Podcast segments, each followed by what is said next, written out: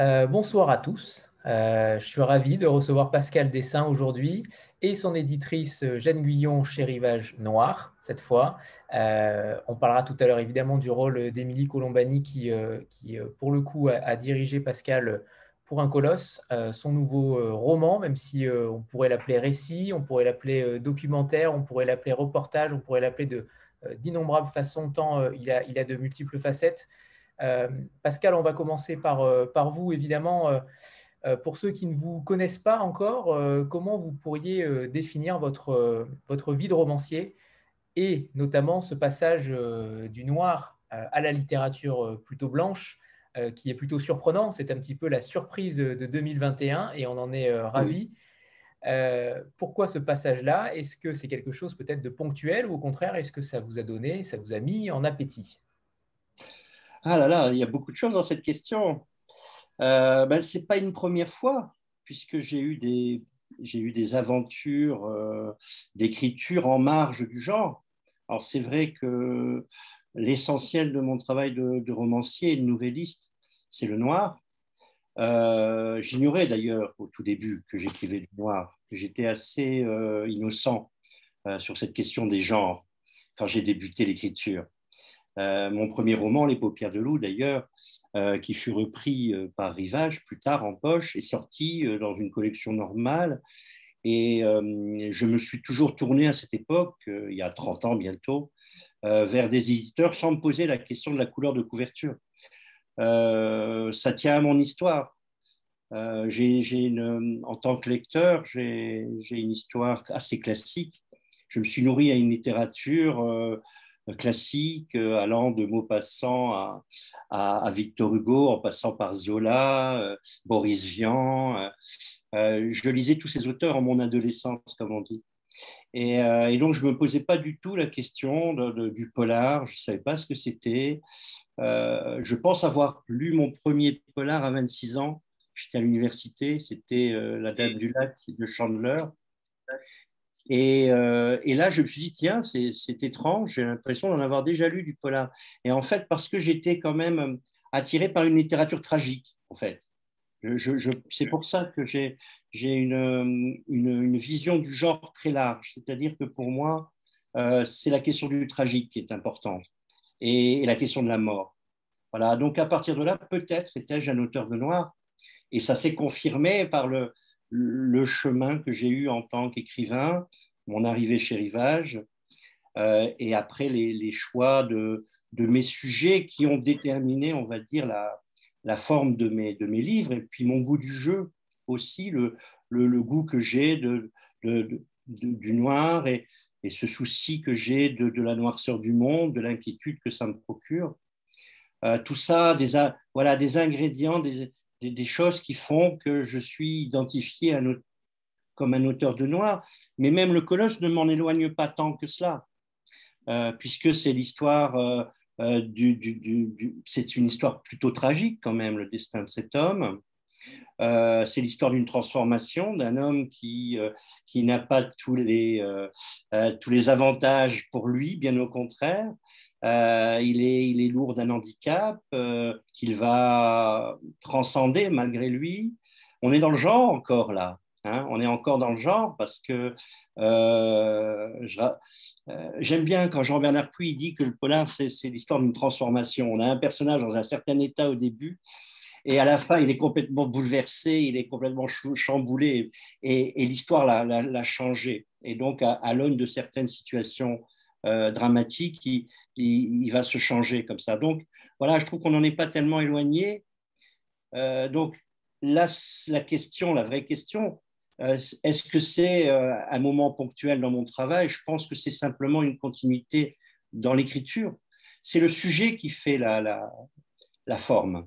Hein ce colosse euh, voulait, enfin, il y avait l'obligation d'une forme différente. Je voulais aussi aller sur un chemin d'écriture différent, voilà. Mais je ne sais pas si c'est ponctuel. on ne va pas dévoiler la, suite déjà que j'ai en tête. je suis assez superstitieux, mais voilà, c'est un temps d'écriture je ne, quitterai pas le roman noir, ça va sans dire. de toute façon.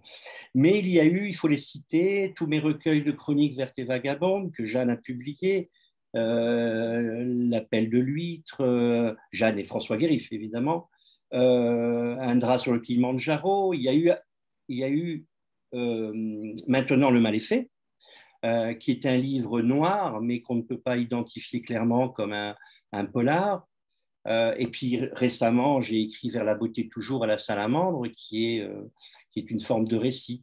Donc voilà, cela répond à, à la liberté que je veux trouver dans la littérature en tant qu'homme et en tant qu'auteur. C'est-à-dire que euh, j'ai peur des, trop grosses contraintes, j'ai peur des carcans, j'ai peur des ghettos. Et, euh, si j'écris, c'est par euh, un grand souci de liberté. Donc voilà.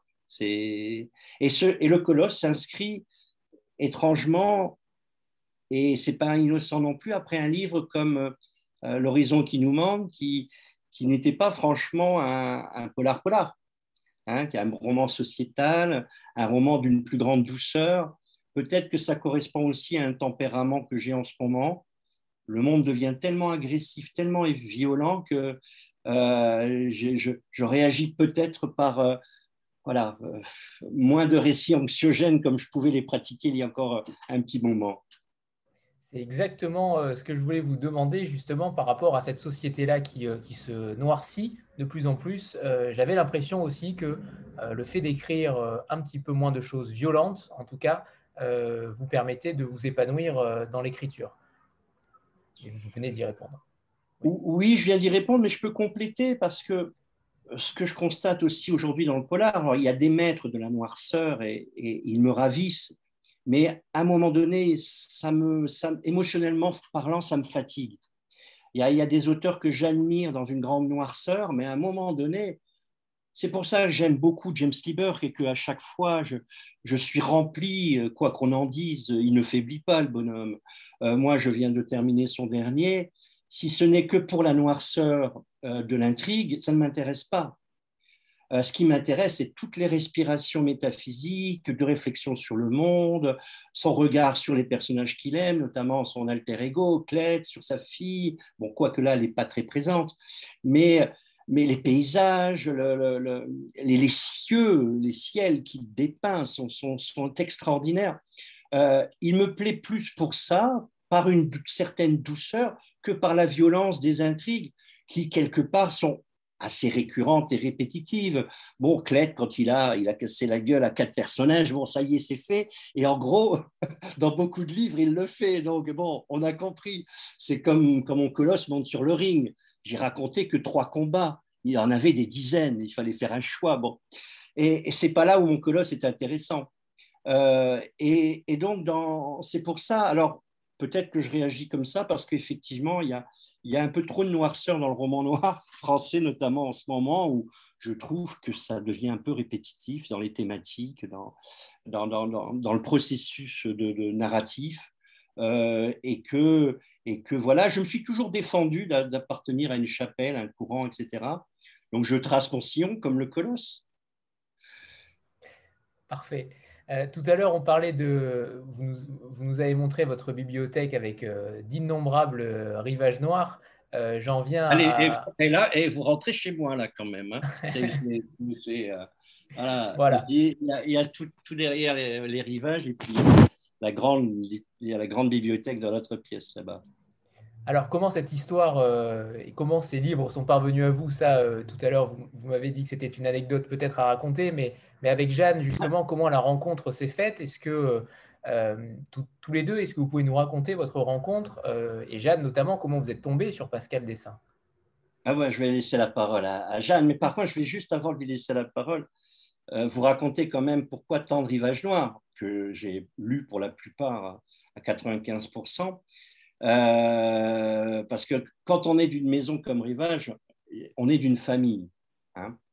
Euh, je vais vous donner deux anecdotes qui sont, qui sont parlantes.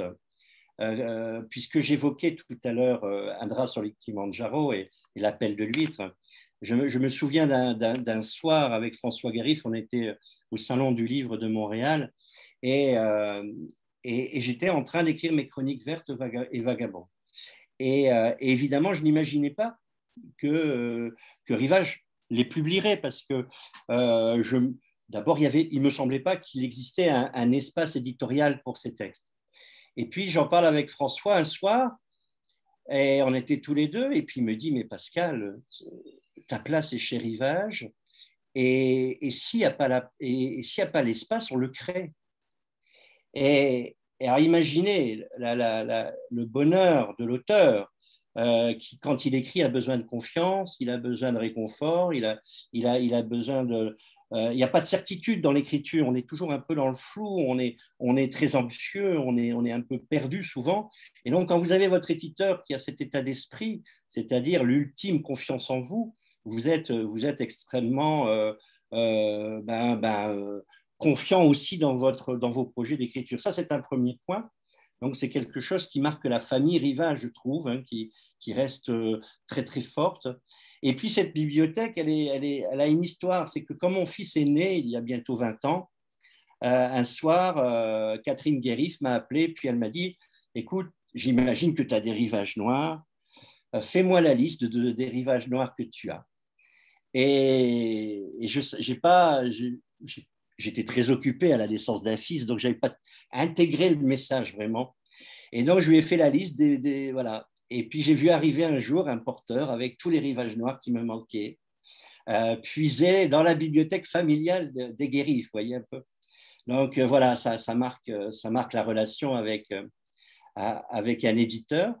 Et puis, et, puis, et puis, Jeanne, on se connaît depuis longtemps, mais elle va raconter de quelle façon. Mmh. Oui, oui, moi j'ai l'impression qu'on se connaît depuis toujours. Euh, bah, je suis arrivée, moi, tu as parlé en fait de la, famille Rivage, et c'est vrai que c'est une famille, puisqu'en fait, euh, je connaissais euh, François Guérif, donc le fondateur de Rivage Noir, je n'ai pas besoin de le dire, depuis bien avant le fait de travailler avec lui, puisqu'en fait, on, se, on, se, connaissait depuis, oh oui, facilement, dix ans même avant que je, je, ne vienne travailler avec lui. Euh, moi, je travaillais à la série noire, enfin bon, j'ai fait diverses choses avant. Et puis, j'ai collaboré à la revue Polar, que, dont François était le, directeur de publication, euh, une revue très importante euh, consacrée au polar qui n'existe plus malheureusement aujourd'hui. Et puis, voilà, quand j'ai pris la décision de, de, quitter la série noire, ben, en fait, c'est venu comme une espèce de chose assez naturelle. J'ai rencontré François à une soirée qui était euh, organisée autour de la revue Polar, justement. Et je lui ai dit, écoute, euh, voilà, euh, est-ce que tu penses que ça serait une bonne idée qu'on travaille ensemble? Et là, je me disais, je me suis dit, bon, il va me dire oui, oui, peut-être, on verra, on y réfléchira. Et là, pas du tout. Il m'a dit tout de suite, mais oui, en fait, ça tombe à pic parce que j'ai besoin de quelqu'un pour travailler avec moi. et ça s'est fait assez immédiatement. Euh, et j'ai eu effectivement l'impression de, venir dans une famille, une famille que je connaissais effectivement déjà un peu, puisque des rivages noirs, mais ben, j'en voilà, lisais, euh, j'en commandais chez mon libraire, et puis, et puis cette collection, c'était absolument magnifique. Donc l'idée d'y travailler, évidemment, c'était, c'était quelque chose de, de tout à fait formidable.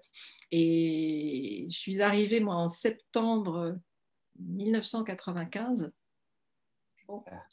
longue histoire de famille, hein, Pascal.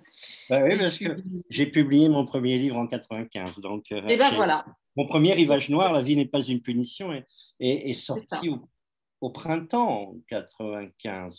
Printemps 95, tu avais déjà sorti La vie. Voilà, et moi, je suis arrivée après, en fait. Ah, et donc, en fait, on a, oui, on a commencé à travailler ensemble euh, très, très vite. Euh, ah pratiquement, alors pas tout à fait à ton premier livre, puisque voilà, La vie n'est pas une punition était déjà sortie, mais, mais immédiatement après, en fait. Mm, mm. Voilà.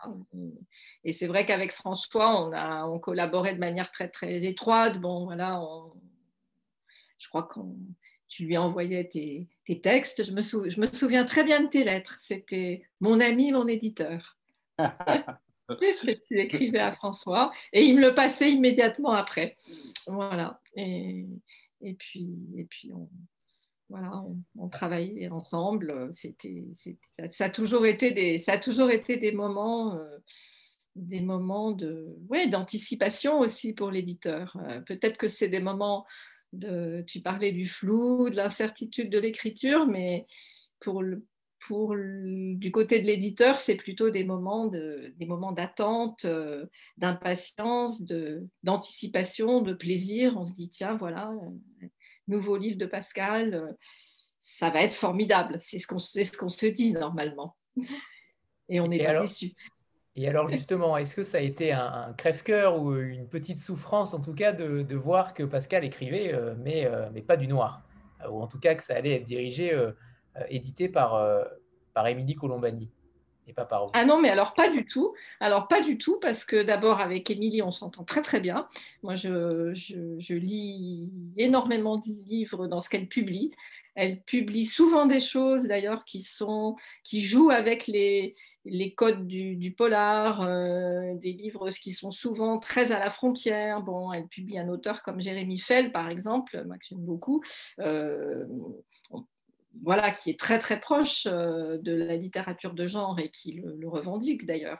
Euh, voilà, donc donc il y a non absolument aucun aucun malaise, bien au contraire. Euh, moi j'avais voilà aimé évidemment la première version du Colosse, mais tout en disant que oui, non, même si le, le voilà le narrateur, écrivain mène une enquête sur Jean-Pierre Mazas, il n'empêche que cette enquête, ça s'éloignait quand même euh, considérablement du, de ce qu'il est convenu de, de, définir comme les bornes du genre, même si j'aime pas beaucoup borner le genre, mais quand même, malgré tout, il faut que les libraires puissent s'y retrouver.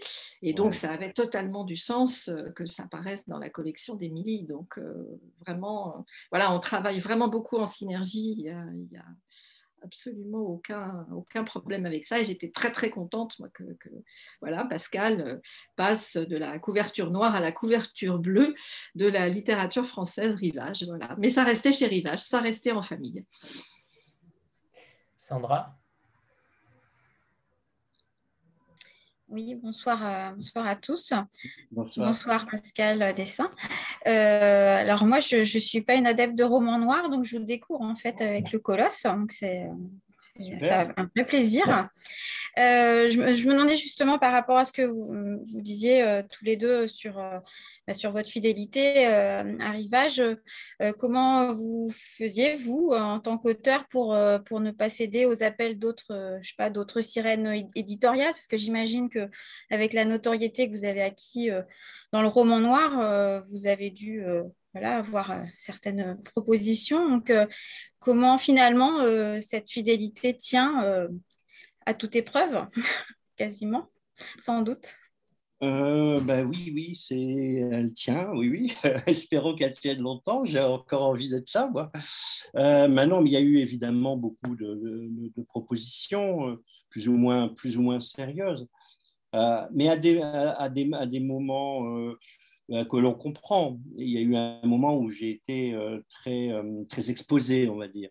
Hein. il y a eu une période entre 1999 euh, c'est-à-dire la parution du Bruit sous le silence, qui est quand même euh, mon best-seller chez Rivage aujourd'hui encore.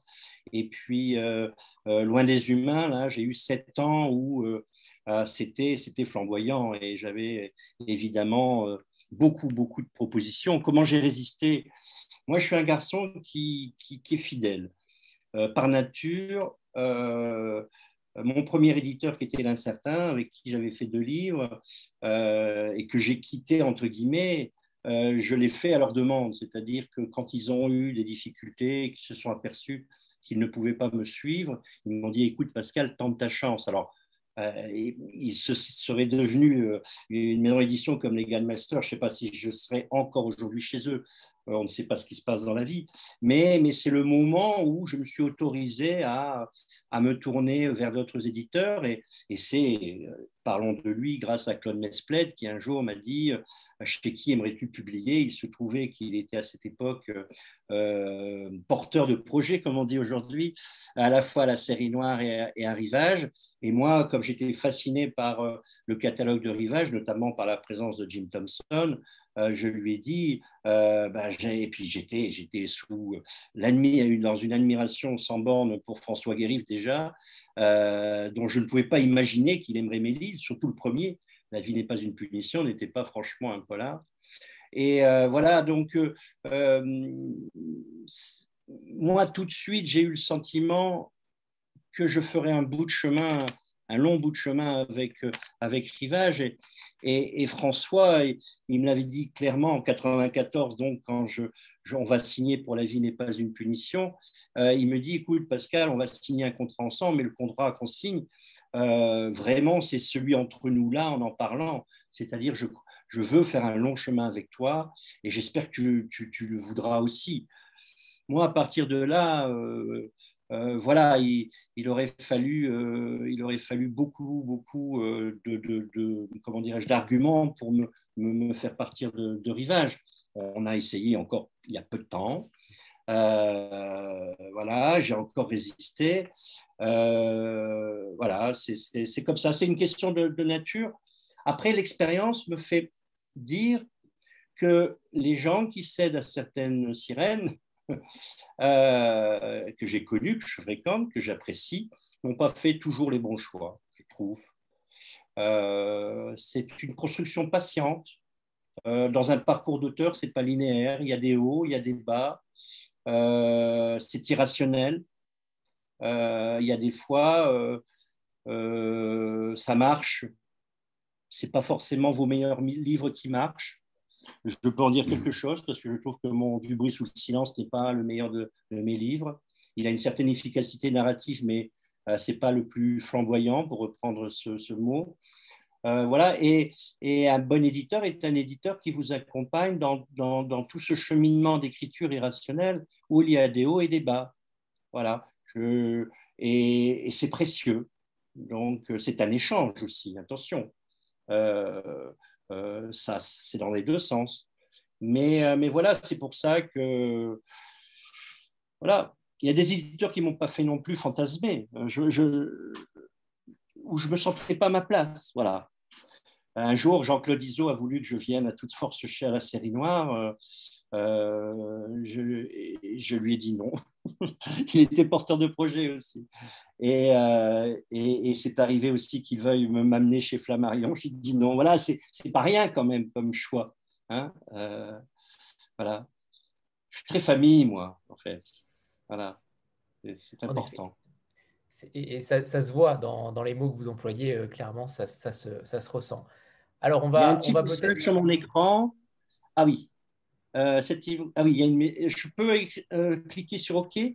Oui, oui, sûrement. Voilà, OK. je ne voudrais euh, pas que tout disparaisse tout d'un coup. Non, c'est bon. comment a germé cette idée justement d'aller à la rencontre de Jean-Pierre Mazas? Alors évidemment, on le sait dans le roman quand on lit, bien sûr, mais pour ceux qui ne l'ont pas encore lu, il y en a quelques-uns. comment est née cette idée dans ce fameux musée?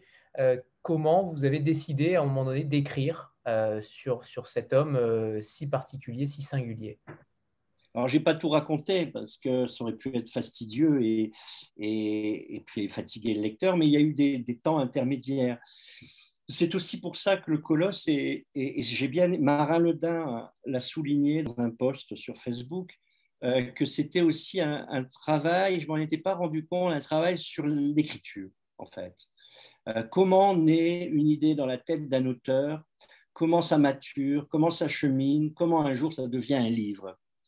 Et, c'est le colosse, c'est l'exemple parfait de la petite graine qui tombe comme par hasard dans un terreau et qui un jour va, va germiner hein, euh, et, va faire soit une fleur éphémère, passagère, soit un arbre, euh, un arbuste ou un arbre. Voilà. Et, ça, ça prend du temps. C'est pour ça qu'il faut qu'il y ait toujours du temps pour l'écriture et l'écrivain pour écrire, parce que ça ne se fait pas d'un coup d'un seul. On ne se décide pas un jour d'écrire une histoire pareille. Il faut qu'il y ait des étapes. Il faut qu'il y ait une fascination, il faut qu'il y ait une raison profonde à un récit. Et là, c'en est bien l'expression. Donc, dans les années 90, je ne peux plus dire exactement quelle année. Je vais dans ce musée en touriste du vieux Toulouse et je vois ce sabot de bois d'un homme qui avait chaussé du 54, donc euh, très impressionnant. Et puis ce moulage, ça, a posé tout de suite deux questions pour moi à l'époque. Qui pouvait être ce grand bonhomme qui avait chaussé ce sabot? Et deuxièmement, pourquoi avait-on moulé sa main? C'était quand même assez insolite. Et ça, c'était sous une vitrine dans le musée. Et me penchant sur cette vitrine, je remarque donc Jean-Pierre Mazas, 1847-1901. Euh, Alors déjà, c'est une période qui est assez fascinante, donc troisième ingrédient. Voilà. Et donc, euh, j'avais ça dans la tête. Et au fil des années, j'ai réuni des articles, mais comme ça, au hasard des rencontres aussi d'une bibliothécaire qui, qui, euh, qui m'a confié un des articles qui m'a inspiré le récit, c'est l'interview de son fils en 67 dans la dépêche du Midi. Une interview, euh, bon, euh, à la gloire de son père, un, peu trop glorieux à mon goût, avec, bon, mais avec des éléments intrigants. Il parlait d'une sombre affaire. Tiens, une sombre affaire, voilà. Et je pense que ça, c'était vers 2005 par là. Et puis en 2015, euh, ben, comme on prend les nouvelles d'un vieux copain auquel vous pensez de temps en temps, et, grâce à l'informatique, j'ai fait, une, recherche à soir, tout simplement, mais sans arrière-pensée réellement. Hein. Jean-Pierre Mazas, et la première chose qui m'est venue, c'est son acte de décès. Alors merci la numérisation. Donc euh, le seul souci que j'avais à ce moment-là, c'était de le, de le décrypter, n'est-ce pas? Donc, il a fallu le décrypter, parce que l'écriture du 19e, c'est quand même quelque chose. Et, euh, là, surprise, euh, l'acte de décès était en contradiction sur plusieurs points avec tous les éléments que j'avais réunis jusque-là. Et donc là, je ne pouvais plus reculer. Euh, c'est devenu vraiment une obsession majeure. J'avais le géant dans la tête tout le temps. Et à partir de 2015, j'ai eu l'impression qu'il me guidait, qu'il avait envie de revenir à nous. Et, fort de cette impression, j'ai euh, conduit euh, d'abord une réflexion, j'ai établi une espèce de chronologie assez succincte parce que j'avais assez peu d'éléments. Et puis je suis parti au charbon. Quoi. Euh, dès que j'avais un mot qui résonnait d'une certaine façon, j'ai essayé de prendre une direction, j'ai essayé de savoir exactement où il était né parce que le mystère était entier. j'ai fini par le savoir et retrouver le lieu voilà, ça a été, ça a été assez magique. Et la magie a opéré à ce moment-là, c'est allé assez loin. Euh, donc il y a des lectrices ici qui ont lu le bouquin. Euh, l'épisode où je rencontre ce monsieur à la sortie du bois à Montastruc, la conseillère, bah, ce n'est pas une invention de l'auteur, hein. ça s'est exactement passé comme ça. Et, cet homme, en plus d'être chasseur, ce qui pouvait me froisser et me et faire passer mon chemin, avait été un ancien secrétaire de mairie qui avait fait un dossier sur le colosse. Euh, c'est assez spectaculaire. Et de me dire, il est à la mairie, demandez à Sylvie, lundi, elle vous le communiquera. Et le lundi après-midi suivant, j'avais un dossier sur le colosse. Sujet à caution aussi, avec plein d'imprécisions. Euh, mais tout le travail a commencé de cette façon-là et, évidemment avec beaucoup d'exaltation parce que euh, moi j'ai une formation d'historien, hein. j'ai fait un DEA d'histoire contemporaine sur la civilisation chinoise euh, j'ai quand même bien pratiqué les sources de toutes sortes. Euh, et, donc, j'ai retrouvé une gourmandise là d'aller à la racine des choses, d'aller. Ben, voilà, le, plaisir de l'historien dans, les archives, quoi, de retrouver ça, euh, ce, qui a, ce qui a donné toute la chair, je crois, au, au, roman récit. Vous disiez tout à l'heure, voilà, en sous-entendant que c'était un drôle de roman, c'est c'est effectivement un drôle d'objet entre le récit historique et, et, et la création pure littéraire, parce qu'il y avait tellement de creux, tellement de vides qu'il a fallu que je les remplisse. Et que là, j'en ai appelé à, l'auteur de roman qui est en moi. Euh, ça, c'est à ce moment-là. Aujourd'hui, depuis la sortie du bouquin, il y a plein de zones d'ombre qui, se sont éclairées, euh, puisque le livre fait beaucoup bouger les lignes ici dans la région. Et depuis, j'ai appris beaucoup de choses que j'ignorais. Euh, aujourd'hui, ça ne serait plus du tout le même livre, sans doute. Par, rapport à, quel, euh, par rapport à quels euh, éléments Pourquoi ce ne serait plus le même livre? Parce que je pense que j'aurais cédé à certaines tentations. Alors, bizarrement, en même temps que le colosse sortait, il y a un historien de Montastruc, la conseillère, qui a sorti un petit livre qui s'appelle La véritable histoire du géant de Montastruc. Je crois qu'à un moment donné, j'ai vendu la mèche et que j'ai piqué un historien dans, son orgueil de recherche et qu'il a vite, vite sorti un opuscule sur la vie vraie. Voilà. Donc, c'est un livre que j'ai lu, bien évidemment, avec beaucoup d'anxiété et euh, de, gourmandise, euh, qui apporte des éléments euh, que je ne connaissais pas, mais qui, je pense, auraient, que si je les avais utilisés, ils auraient atténué l'aspect romantique de mon livre. Je veux dire par là qu'à un moment donné, j'ai quand même fantasmé Jean-Pierre. par exemple, le mariage, j'ai inventé une situation un peu à la belle et la bête qui est extrêmement romantique. Voilà. Euh, j'ai appris depuis les conditions du mariage, c'est pas très sexy. Euh, elle avait 15 ans. Elle avait 15 ans, euh, mais dans la réalité, il aurait été le garçon vaché de la famille de cette fille dans la ferme de Tifo, et au bout d'un moment, il les aurait mariés. Bon, c'est moins romantique que dans mon récit. Voilà. même si j'avais eu ces éléments, je ne sais pas si je les aurais utilisés parce que ça me faisait aussi rentrer dans, des, complications de généalogie. Bon, euh, ça c'est un point. Euh, un deuxième point dans le bouquin, c'est qu'il aurait effectivement fait, euh, il aurait passé le conseil de révision et qu'il aurait fait la guerre de 1870. Je ne connais pas ces sources-là, je ne sais pas les sources qu'il a utilisées, mais j'en doute beaucoup. Et puis, il y a un troisième point que je préfère ne pas l'avoir su, euh, parce que j'aurais été un peu embêté parce que je n'y crois pas du tout, c'est qu'il y, y, a un combat de lutteurs qui m'a échappé. C'est un combat que Jean-Pierre Mazas fait à Nîmes en 1881. Et dans l'adresse au lutteur, il est dit qu'il va faire carrière en Angleterre. Et euh, l'historien de ce livre-là, Vidal, il, prend ça comme, comme, euh, comme la source la plus sérieuse, mais il n'y a rien dans les sources qui le confirme côté anglais. Voilà. Et entre les combats de mille hommes et de Duval, c'est-à-dire à six mois d'intervalle, imaginez qu'en plein hiver, euh, Jean-Pierre parte de Montastruc pour monter en train à Boulogne, prendre le bateau pour l'Angleterre, faire des combats et revenir pour faire les travaux des champs et combattre Duval qui va arriver à Toulouse, je n'y crois pas. Donc, donc il y a des choses comme ça qui, que j'aurais utilisées peut-être, mais beaucoup que je n'aurais pas utilisé. Ce qui est beaucoup plus intéressant depuis, euh, c'est que j'étais en signature euh, à Mazamé samedi dernier avec le Colosse, donc, et, les descendants de Jean-Pierre Mazas sont arrivés. Et ça, c'est assez exceptionnel. C'est assez exceptionnel. Parce que euh, c'est Eliane et Didier Mazas. Alors, Eliane ne s'appelle plus Mazas, mais Didier s'appelle Mazas.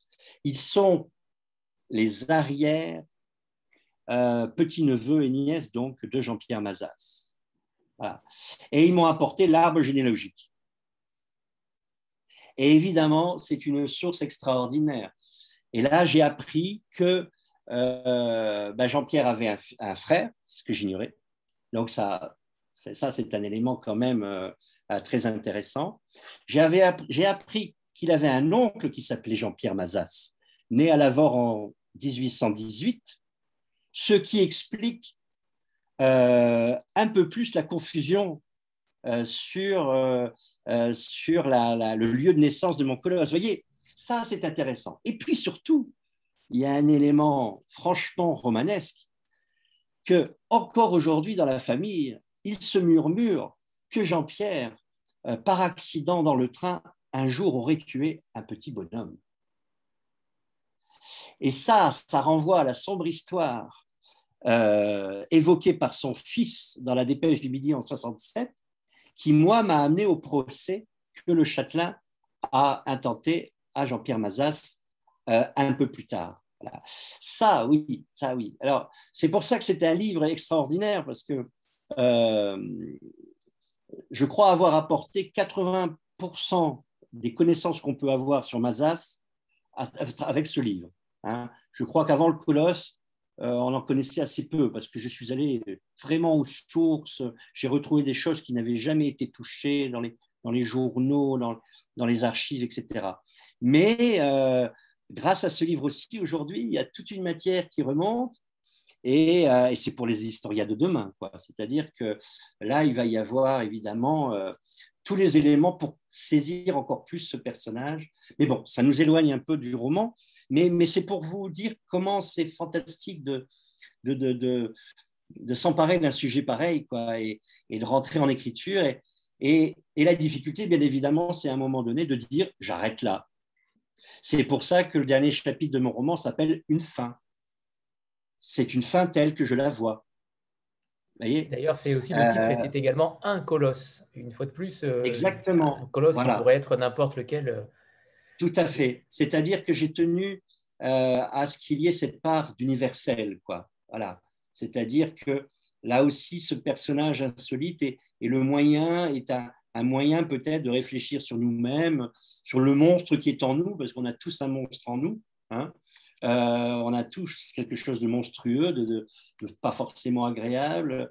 Voilà, c'est une manière de, Et c'est évident, et ça, il faut le souligner, je n'avais pas la prétention, euh, en ce qui me concerne, d'écrire l'histoire vraie de Jean-Pierre Massas, parce que imaginez euh, réduire quand même la vie d'un homme qui a vécu 50 ans, une centaine de pages, même, même, l'histoire d'un paysan du 19e ne peut pas se raconter en 100, 120 pages il arrive plein de choses à un, paysan du 19e, ne serait-ce qu'en relation avec l'histoire de son pays et du pays dans lequel il vit. Donc, euh, euh, ça aurait été très, très prétentieux.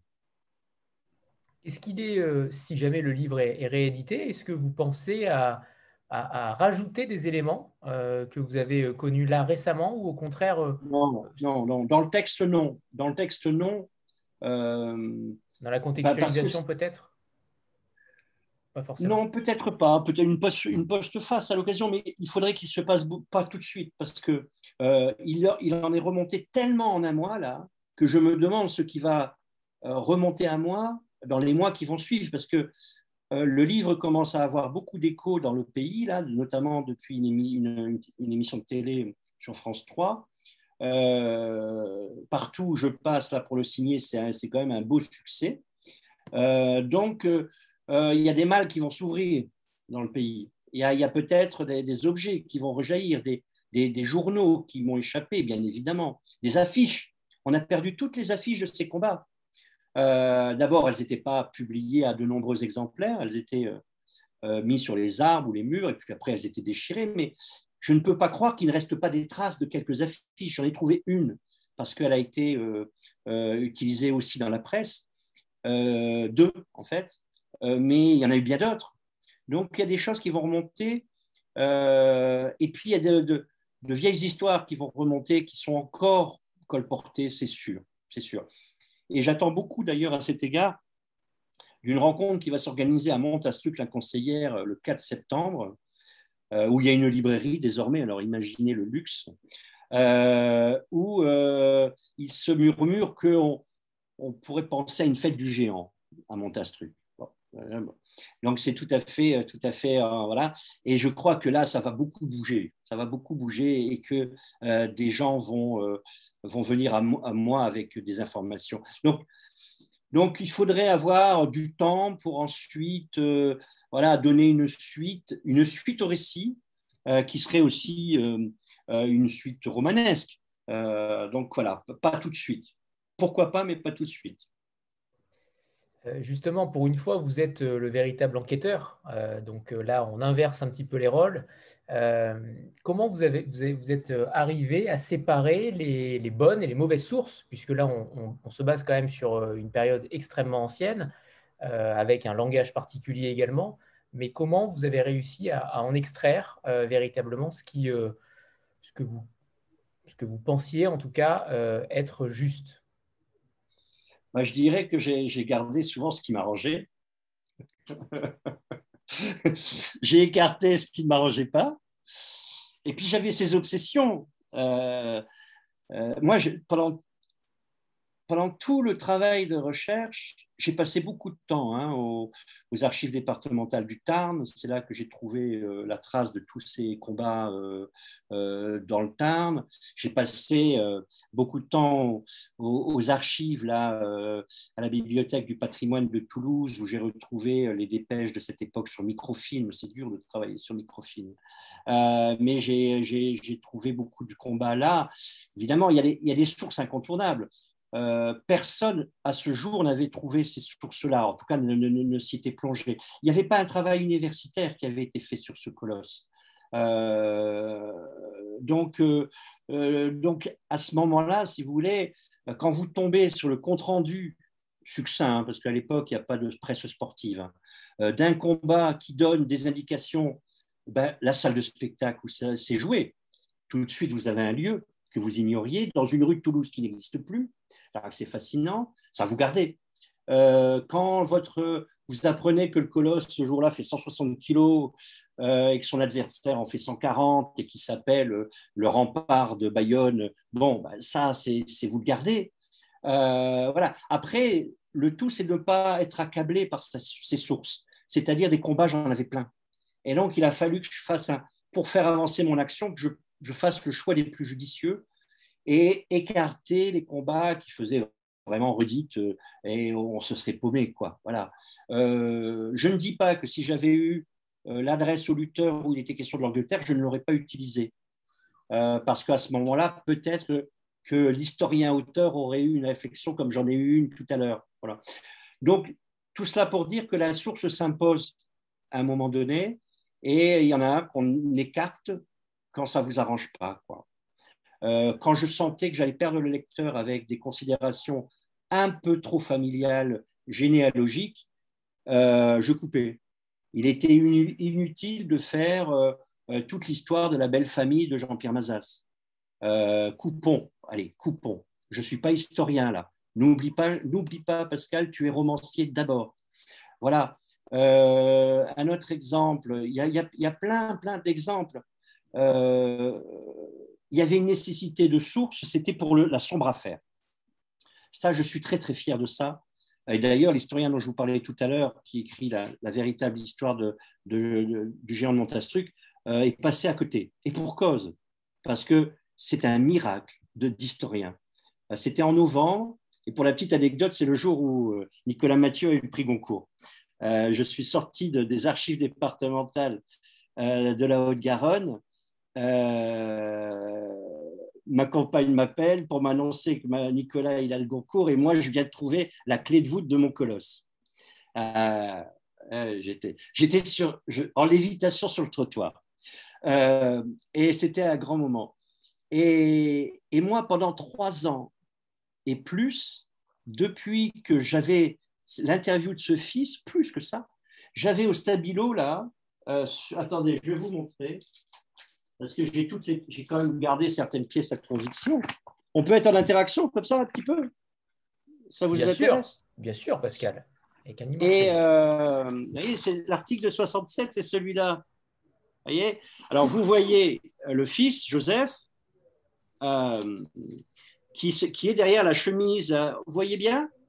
On voit parfaitement. La chemise, la chemise de nuit de son père là. Voilà. Imaginez. Hein voilà, c'était quand même pas mal.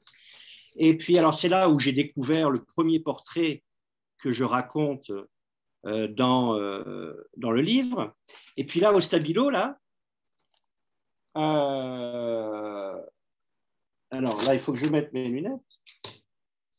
Il y avait ses performances et un revers de fortune. Il perdit tous ses biens dans un sombre procès, allait faire de lui l'homme le plus fort de son temps, ce qui est une erreur.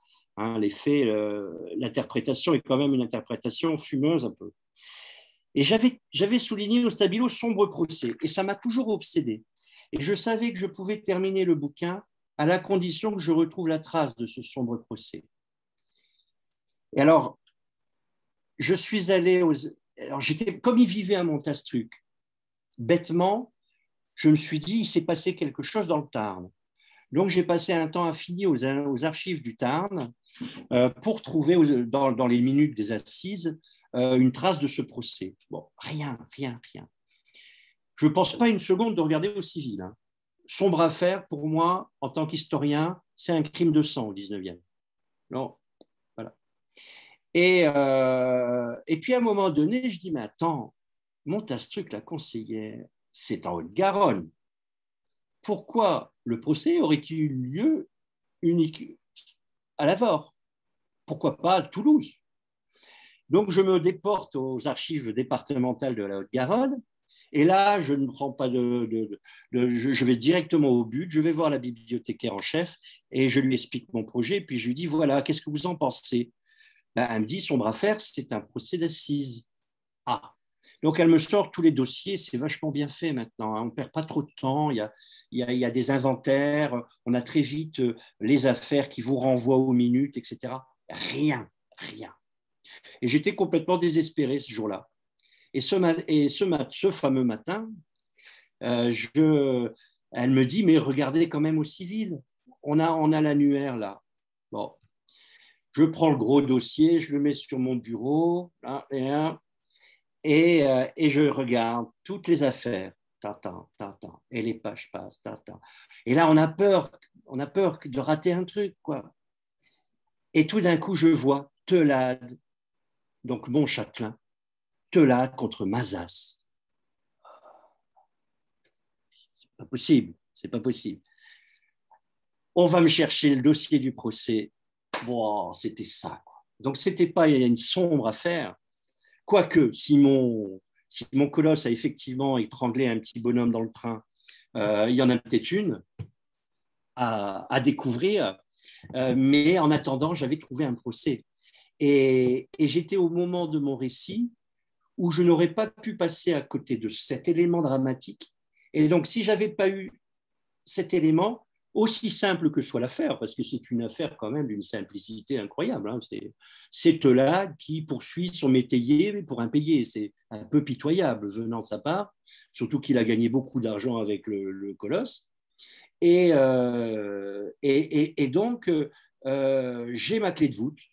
Et si je ne l'avais pas eue, j'aurais dû inventer une sombre affaire qui aurait peut-être été assez proche euh, du meurtre dans le train. Pourquoi pas et là, je me serais euh, rapproché peut-être d'une réalité, euh, à la condition que ce ne soit pas euh, une histoire de famille qui traîne et qui n'a pas de fondement. Voilà, pour vous dire que comment on s'occupe des sources, comment on choisit. Il y a des sources absolument fondamentales nécessaires, il y en a d'autres qu'on écarte. il est clair que si j'avais eu vent de ce, combat avec l'évocation d'une carrière internationale, avant d'en parler, j'aurais fait des recherches dans les sources anglaises. Hein, euh, là, j'aurais embauché sans doute euh, un historien de langue anglaise pour, lui, pour faire une recherche dans les archives anglaises, histoire de m'en assurer. voilà. J'ai essayé, pour vous dire, donc, de trouver le bon chemin, la bonne limite entre l'invention et la réalité historique. Il est vrai qu'il y a des moments où on peut se demander. il est évident que si euh, au bout du bout, il a fait la guerre et qu'il est passé au conseil de révision et qu'il a été euh, embrigadé, ma scène ne tient pas dans le roman. Mais je la trouve très, très réelle. Alors peut-être qu'elle est sujette à caution d'un point de vue historique parce qu'elle n'est pas étayée d'une source sûre, mais elle tient la route en tant que dans, dans le roman. Enfin voilà, vous voyez, c'est la magie de, de la construction d'une telle histoire, d'un tel, d'un tel objet littéraire. Par rapport à ça, Pascal, euh, c'est vrai que l'ouvrage est plutôt court. Euh, vous n'avez pas forcément décidé d'aller euh, très loin dans la part romancée. vous auriez pu en faire des caisses hein, sur 400-500 pages, j'imagine, en imaginant des scènes ou en imaginant des situations. Est-ce que c'était par rapport à, un certain respect par rapport à lui que vous ne aviez ah, pas voulu Complètement. Ah oui, oui, oui. Euh, oui, parce que ah, bah, j'ai une espèce d'éthique quand même. Non, mais pour mes, chaque, chacun de mes livres, j'ai un, un, grand respect pour les personnages qui m'inspirent, vivants ou, ou, ou disparus. C'est la moindre des choses. On ne fait pas n'importe quoi avec ces personnages et, et, avec ceux qui, qui les ont inspirés. Euh, donc, moi, je, je, je, je, voulais rendre hommage, au-delà de Jean-Pierre Mazas, je voulais rendre hommage à, aux, pauvres paysans du 19e aussi. Voilà. Euh, euh, je n'allais pas faire un livre à la Vautrin, euh, un, livre d'aventure avec des rebondissements dont, j'aurais perdu la maîtrise au bout d'un moment et qui aurait été assez, voilà, ça aurait été assez respectueux, assez respectueux, oui, pour le personnage de, Mazas comme il a, il a été. il y avait une limite à la part de l'imagination. Alors c'est sûr que si j'avais eu d'autres éléments, le livre aurait grossi forcément, la scène du train avec le petit bonhomme, aurait, ça aurait pris une page, une page et demie, de plus. Voilà. En l'absence de cet élément, mais je n'allais pas inventer un meurtre pour le plaisir de, l'inventer. C'était déjà pas mal quand même comme destin. Hein. pour ceux qui l'ont pas lu, qui, sont là, euh, sans trop dévoiler pour ne pas euh, gâcher le plaisir de la lecture, mais, mais c'est quand même quelqu'un qui est né simplement comme paysan, qui aurait pu être un paysan comme des milliers de paysans de son époque, qui a souffert d'une croissance spectaculaire à l'adolescence. Donc, il est devenu une sorte de phénomène pour lui-même déjà, et puis pour son entourage. On a sans doute beaucoup abusé de lui parce que c'était un gaillard euh, gentil, disponible. Il a fait des prouesses, puis il est devenu lutteur. Puis, à force de tirer sur la corde, sans doute, il s'est cassé en deux, en même temps que la maladie dont il était victime, la chromégalie, le bouffait. Donc, il est devenu phénomène de foi, puis une curiosité pour la science. Ça fait beaucoup, quoi. Je veux dire, euh, déjà, trouver la forme littéraire pour révéler ça, euh, c'était déjà une ambition. Voilà. Euh, après, il y aurait peut-être une version plus, plus KPDP, enfin, je ne sais pas, plutôt plus roman d'historique pur. voilà. Mais, euh, c'est la délicatesse qu'on doit avoir quand on, quand on appréhende un, personnage qui a réellement existé. Hein, et, dont les gens peuvent avoir un souvenir et des traces. Et donc, c'est aussi le respect de ceux qui l'ont connu. Et regardez de quoi j'aurais l'air aujourd'hui avec les descendants qui sont venus me voir et, qui, depuis, euh, depuis samedi, euh, ont lu mon livre et l'ont beaucoup aimé. Ouf Non, mais hey, moi, c'était ma hantise hein, que quelqu'un vienne me voir euh, quelle était ma légitimité pour écrire cette vie-là? Euh, L'auteur a toutes les libertés, on va dire. Hein, le romancier est libre de sa romance. Mais, euh, mais tout de même, si, ces gens étaient venus me voir fâchés, en disant Mais qu'est-ce que vous avez fait? Vous avez dit n'importe quoi sur notre famille, j'aurais eu l'air de quoi? Donc, tout ça, j'en avais conscience quand j'ai commencé ce récit. C'était fondamental. Mais je commence toujours un livre Comment je trouve, ça formidable d'avoir eu cette décence et ce respect. Euh, je suis pas sûr que, que, beaucoup d'auteurs aient, eu le même égard euh, à, l'endroit de cette famille-là. Donc, euh, c'était important pour moi de, comprendre aussi le cheminement justement de votre, de votre écriture et, de ce destin-là d'un personnage véritablement très cabossé. Et en effet, vous aviez peut-être senti aussi qu'à un moment donné, les histoires, les vieilles histoires allaient ressortir. Euh, je pense que vous en étiez peut-être inévitable. quasiment convaincu. C'est inévitable parce que euh, il est mort en 1901. On écrivait encore beaucoup. Alors ça, les sources. Il y a des sources que je n'ai pas voulu utiliser, c'est les sources a posteriori. Parce qu'il y a toute une littérature du, du sport euh, qui, dans les années 10 et 20, on parlait du colosse. Et honnêtement, pour raconter vraiment n'importe quoi. Euh, là, c'est du roman, là, pour le coup. Euh, donc, dans les années 10, dans les années 20, on parlait, euh, bah, jusqu'à la guerre, jusqu'à la Deuxième Guerre mondiale, on parlait encore pas mal du colosse dans les revues spécialisées, aussi bien de médecine que de sport. et c'est pas si vieux que cela. Et dans les années, dans, les dernières décennies, il y a certainement de vieilles gens euh, qui ont encore euh, parlé du colosse en famille, euh, qui ont transmis cette, cette, mémoire. Hein. Et la preuve en est, par exemple, là, j'ai eu un échange avec, avec, avec Didier, là, un échange, et ils vont enquêter dans, dans, la famille, là, pour, pour savoir s'il n'y a pas d'autres éléments, là. Voilà, ça veut dire que ça existe, ça, existe. Donc, voilà, du, du respect, du soin, c'est, voilà, en, général, il faut être respectueux. Non, mais c'est vrai parce que y a, moi, je prends toujours mes personnages avec euh, beaucoup de délicatesse. Je, je, je, fais attention à eux. À eux. Je, voilà, ils pourraient. Et vous vous y attachez. On sent dans, dans, ce que vous racontez euh, dans votre discours, vous, mm. vous l'appelez notamment Jean-Pierre et non pas Jean-Pierre Mazas la plupart du temps. On sent cette oui, il faut l'oublier. Mm, mm. Mm. Oui, oui, c'était sur, nous, tout le monde l'appelait Jean-Pierre. Hein. Tout le monde l'appelait Jean-Pierre à un moment donné dans son coin. Moi, je rêve de trouver des, des, des, des Je ne peux pas croire qu'il n'y ait pas des photos qui existent. Euh, d'ailleurs, il y en a une qui. En parlant de photos, en parlant de photos, vous m'avez partagé euh, tout à l'heure une photo, je vais la partager avec vous. vu qu'elle est inédite. Elle vient, vient de m'arriver, celle-là. Ouais. Encore, une, encore une, une belle surprise depuis l'apparition du livre. Ouais. Voilà, vous devriez tous la voir. Voilà. Alors, je crois qu'elle date, elle n'est pas datée. elle est, je l'ai trouvée grâce à Jean Dury, l'historien du sport, qui m'a écrit depuis la sortie du livre.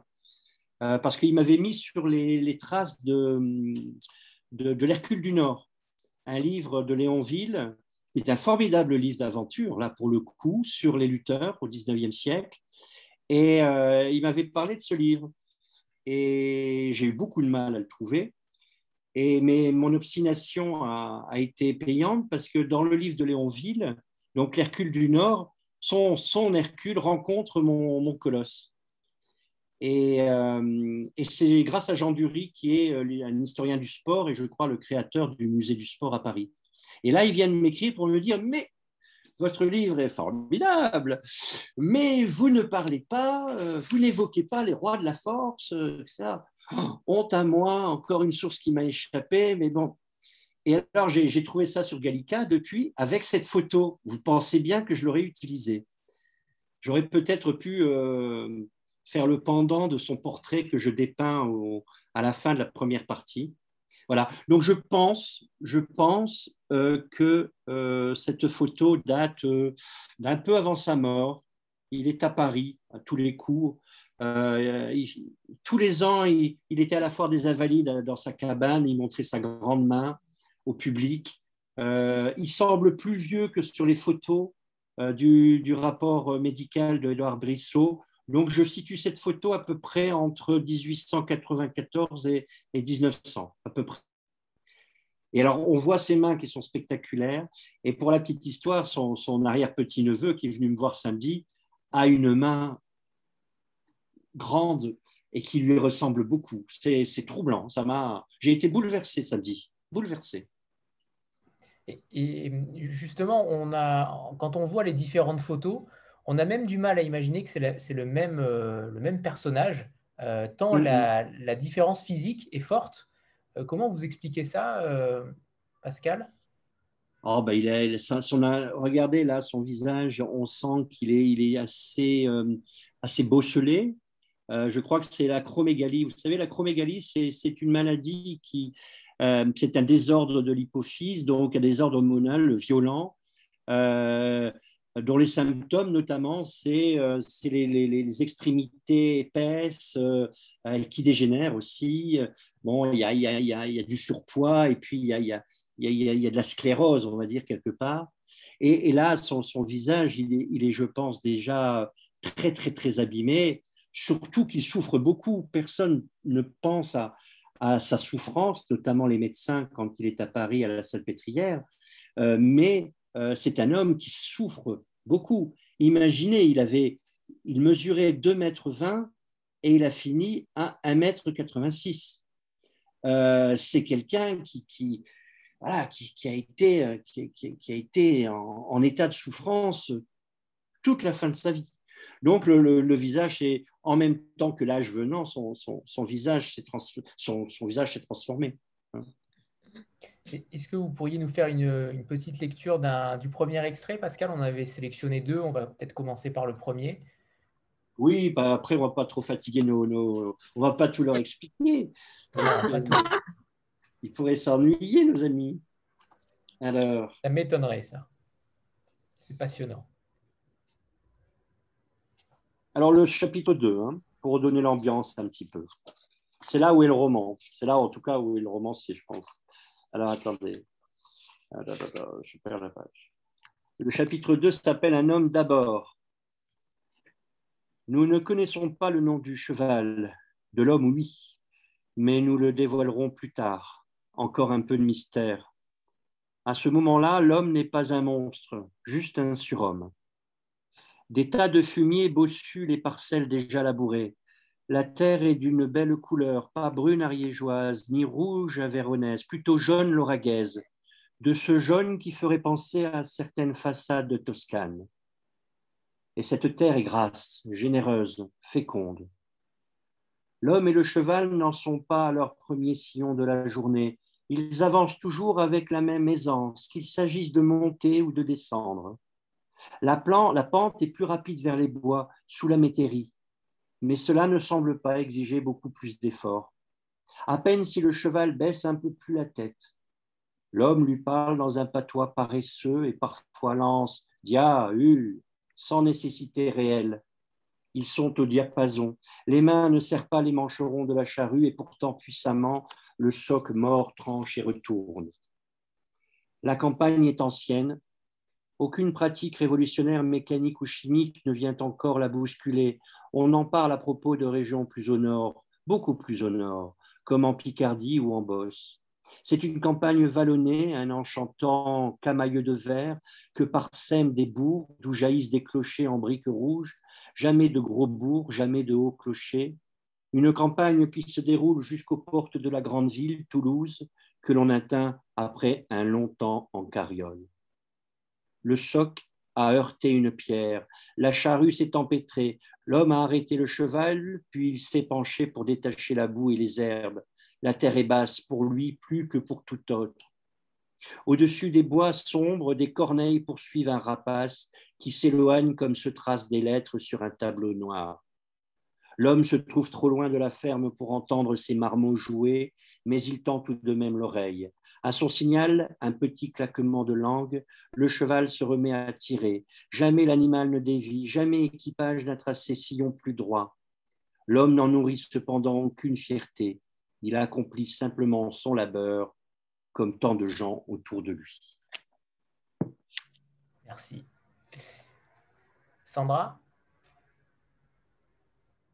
Euh, oui, j'avais une question par rapport à vos, à vos titres de, de chapitres. Euh, alors, comme je vous l'ai dit, hein, je, je, vous lis pour la première fois, donc euh, peut-être que c'est le cas hein, déjà dans les romans noirs, mais je trouve que c'est le début d'une grande aventure. Eh ben, sans doute, sans doute. Euh, j'espère. Euh, euh, oui, certains, j'ai remarqué que certains n'étaient pas dénués d'humour hein, dans certains de vos titres. Et en fait, je me demandais dans le processus d'écriture si c'était quelque chose, enfin, si vos chapitres partaient justement de ces titres, si vous les inventiez après coup, si c'était aussi facile finalement de créer un titre parce que, parce que certains sont très simples hein, finalement, puis d'autres euh, sont plus originaux. Euh, je pense que La lutte, c'est la vie, par exemple, j'aime bien ce, titre-là. Euh, voilà, enfin, je voulais savoir si c'était quelque chose qui était important pour vous ou finalement si ça venait très simplement et si c'était si lié aussi au processus de construction de, de, la narration, si aussi ça déterminait finalement une construction particulière dans ce roman-là, comme peut-être dans d'autres hein, d'ailleurs.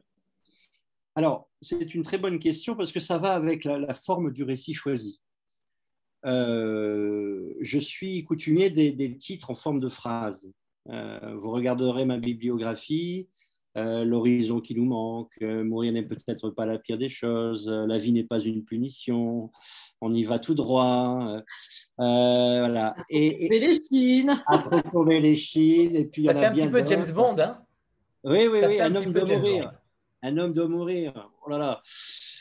Donc, euh. Et puis quand dans les, dans les romans, euh, je choisis de, de mettre des sous-titres, là aussi, je, je, fais des phrases.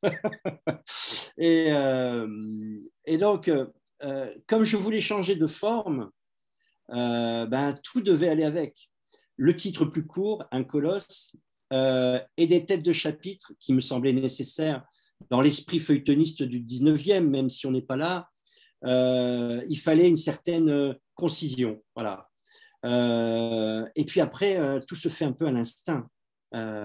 c'est étrange parce que dans le début d'un livre, se met en place ce que sera le livre de bout en bout. c'est instinctif. Voilà. Et là, effectivement, maintenant que vous le dites, la lutte, c'est la vie. Euh, c'est un gros clin d'œil parce que j'avais, c'est un clin d'œil à, Du bruit sous le silence où un personnage euh, ressassait l'idée que le rugby c'était la vie. Le rugby c'est la vie. Donc, euh, parce que l'auteur aime aussi créer des petits, voilà, tendre des fils quasi invisibles, mais tout de même, pour lecture, lecteur averti, entre ses récits. Voilà. moi, j'ai toujours raffolé de ça pour les auteurs que j'aime, de retrouver des traces des autres livres dans, les nouveaux. même, un, même un visage, une sensation, une description au détour d'un chapitre qui me renvoie et qui crée une complicité, ça j'aime beaucoup. de la même façon, c'est pas innocent, vous l'avez compris, euh, que j'évoque à un moment donné qu'à Toulouse, on aime la castagne. Euh, je me suis permis euh, un clin d'œil à l'époque contemporaine. voilà. Et je suis sûr que ça vient de là. Hein. Si à Toulouse, les gens aiment la castagne, c'est de cette époque des lutteurs du 19e, hein, parce que ces salles de spectacle où, où, ça bataillait, comme je le raconte dans le livre, c'était pas rien. Hein. c'était pas rien. On y allait on y allait sévèrement. Et encore. Avec ces surnoms, ces surnoms fabuleux aux lutteurs qui restent en tête. C'est absolument incroyable. Absolument incroyable. C'était la poésie de l'époque, c'était le cinéma de l'époque, le théâtre de l'époque. Euh, on imagine mal, hein, euh, euh, c'était c'était un monde, ce que je dis, tout un monde. J'ai répondu à la question? Je pense que oui. On va peut-être parler de, votre rapport avec votre éditrice, Émilie Colombani, pour celui-ci, et, également avec Jeanne Guyon, pour savoir comment les deux éditrices, comment vous travaillez avec les deux, éditrices selon le genre, ou au contraire, votre manière est totalement identique, peu importe le genre, comme on l'a dit tout à l'heure, peu importe les cases, ça reste de l'écriture, et peu importe le, genre. Alors, ce que je tiens à préciser, euh, c'est qu'avec Jeanne, on travaille depuis très longtemps, euh, puisqu'elle fut, euh, pendant les 20 ans où François Gary fut mon éditeur, l'assistante de, de, François, et je crois qu'elle a révisé, comme on dit dans le métier, la majorité de, mes textes. Et, et, donc, on a eu évidemment des, des heures de discussion, parce que Jeanne est une lectrice euh, d'une exigence incroyable. Et, souvent, elle a raison. Souvent, elle a raison. Euh, J'aime beaucoup travailler avec Jeanne. J'ai toujours beaucoup travaillé avec elle. Euh, parce que d'abord, c'est pas. On vous alors, c'est le cas de Jeanne, c'est aussi le cas d'Émilie. Euh, comme j'ai travaillé avec elle, c'est-à-dire qu'on ne vous impose pas les choses, on, vous fait réfléchir sur la chose. Alors après, il y a des choses incontestables, c'est-à-dire que si par exemple, euh, j'en avais pas fait, j'y avais veillé, mais sur le colosse, si j'avais fait un anachronisme, heureusement que mon éditrice a l'envergure pour me le faire remarquer ou, son assistant, pour, c'est ce qu'on attend de son éditrice, c'est-à-dire que le texte bonifie. Hein. Euh, moi, j'ai toujours beaucoup aimé ce que disait François Guérif, qu'à un moment donné, un livre, c'est un travail d'équipe et on travaille tous euh, pour que le livre soit le, mieux possible et que tout le monde l'aime. Tout le monde est fier de le porter. C'est ça qui est fondamental. Et c'est ça que j'attends aussi parce que je ne suis pas infaillible, parce que euh, je fais des répétitions. Je ne vous parle pas des coquilles, des fautes, hein, ça euh, c'est autre chose. Euh, c'est la répétition malheureuse, c'est l'anachronisme qui aurait pu exister dans un colosse. Je me souviens d'une chose, et, Jeanne s'en souvient très bien puisque c'est récent, et c'est le premier livre hein, qu'on a travaillé ensemble sous sa pleine direction, c'est l'horizon qui nous manque. J'avais un endroit, je ne me rappelle plus, une phrase qui ne correspondait pas au contexte, euh, en tout cas au personnage. Elle, s'en souvient. Euh, elle, Va, opiner, Jeanne. Et, Jeanne, et, Jeanne, me dit, euh, tu vois, cette phrase, je ne sais plus les mots qu'elle a choisis, elle n'a pas dit too much, ça ne lui ressemble pas, mais, mais elle a dit, tu sais... Ah non, je n'ai pas dit too much. Elle n'a pas dit too much. Mais cette phrase était belle, j'en étais fier mais comme un auteur est fier d'une belle phrase qu'il a écrite, vous voyez ce que je veux dire? Et, Jeanne, infaillible, si elle est faillible aussi, parce qu'on peut ne pas être d'accord avec elle, mais, sur ce point-là, elle me dit, ah, là, tu sais, elle n'est pas à sa place, cette phrase-là. Mmh. Donc, euh, un peu, bon, réfléchis, réfléchis, réfléchis. Et euh, ça, c'est quand euh, l'éditeur ne force pas, mais il faut réfléchir quand même. Hein. Et puis, la nuit porte conseil, le lendemain, évidemment, euh, j'ai admis qu'elle avait raison. J'ai enlevé cette phrase sans rien rajouter. Et à la vérité, je l'ai perdue. Et elle est si bonne, cette phrase, que je ne me souviens plus ce que c'était. Et je ne me souviens plus où elle était, ou ce qu'elle est devenue. j'ai dû la mettre dans un coin, dans un carnet, mais voilà. Pour vous dire, et c'est comme ça que ça fonctionne. Euh, voilà, alors, bon, Jeanne ne me contredira pas. Quand je remets un manuscrit, il est quand même très propre. C'est-à-dire que je suis de, ces auteurs anxio-dépressifs évoluants euh, quand je donne un texte à lire à mon éditeur et mon éditrice, il est, déjà bien propre et, c'est là où on peut commencer le, beau boulot. Donc ça, c'était, c'est avec Jeanne et avec Émilie, c'est pareil, il y, a, la même exigence. Euh, ça a été formidable de travailler avec elle et, euh, avec notamment Luc, qui était alors son assistant. Euh, qui a eu une rigueur absolument réconfortante et parfois déroutante, euh, parce qu'il vérifiait tout, euh, mes, mes, affirmations historiques. donc, il a fallu qu'on discute de certains points. on n'avait pas les mêmes sources sur certaines choses. ça a été passionnant, mais c'est vrai qu'il y, a eu, y a eu beaucoup de choses qui ont été pointées, mais, mais mais, pour qu'on en discute, évidemment, il y avait, euh, comme dans tout récit, euh, euh, des, choses impardonnables qu'il a fallu réviser, mais finalement, assez peu, relativement peu. Ça a, été, ça a été un beau boulot. Mais moi, j'aime, j'aime ce moment-là dans l'écriture, c'est-à-dire que enfin, il va prendre cher, il va se finaliser. on est ensemble à le faire à ce moment-là. Jusque-là, je me suis senti beaucoup seul. Euh, parfois trop longuement seul avec mon texte.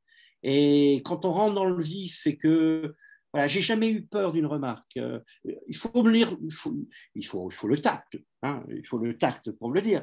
Mais, mais c'est logique. Voilà, on est assez susceptible en tant que créateur. On, a, voilà, et puis on est des gens élégants. Non, mais donc il faut, il faut, voilà. Mais moi j'adore ça. J'adore ça parce que euh, ben, c'est là où je sens que mon éditeur aime mon texte aussi. Vous voyez hein, il y a tellement d'éditeurs qui publient des auteurs pour comme ils imprimeraient des livres, simplement. Vous voyez ce que je veux dire euh, Moi, je veux pas, euh, je veux ressentir de l'amour pour mon texte. Donc, le premier des amours, c'est de, rendre beau mon texte. Vous voyez ce que je veux dire donc, ça ne me fait pas peur. Alors, des fois, bon, c'est du boulot quand même, parce que des fois, un paragraphe à réviser, parce qu'il y a trois répétitions, euh, peut représenter beaucoup de travail. Hein. Non, mais des fois, l'auteur dérape et il emploie trois fois le même mot, euh, ou il a un type de langage qui revient par livre. voyez il y a, il y a, vous, avez, vous avez un tic dès le début du livre, et puis, comme un enfant qui se gargarise d'un truc, tout le livre, ça revient. Et vous, vous ne le voyez pas en tant qu'auteur.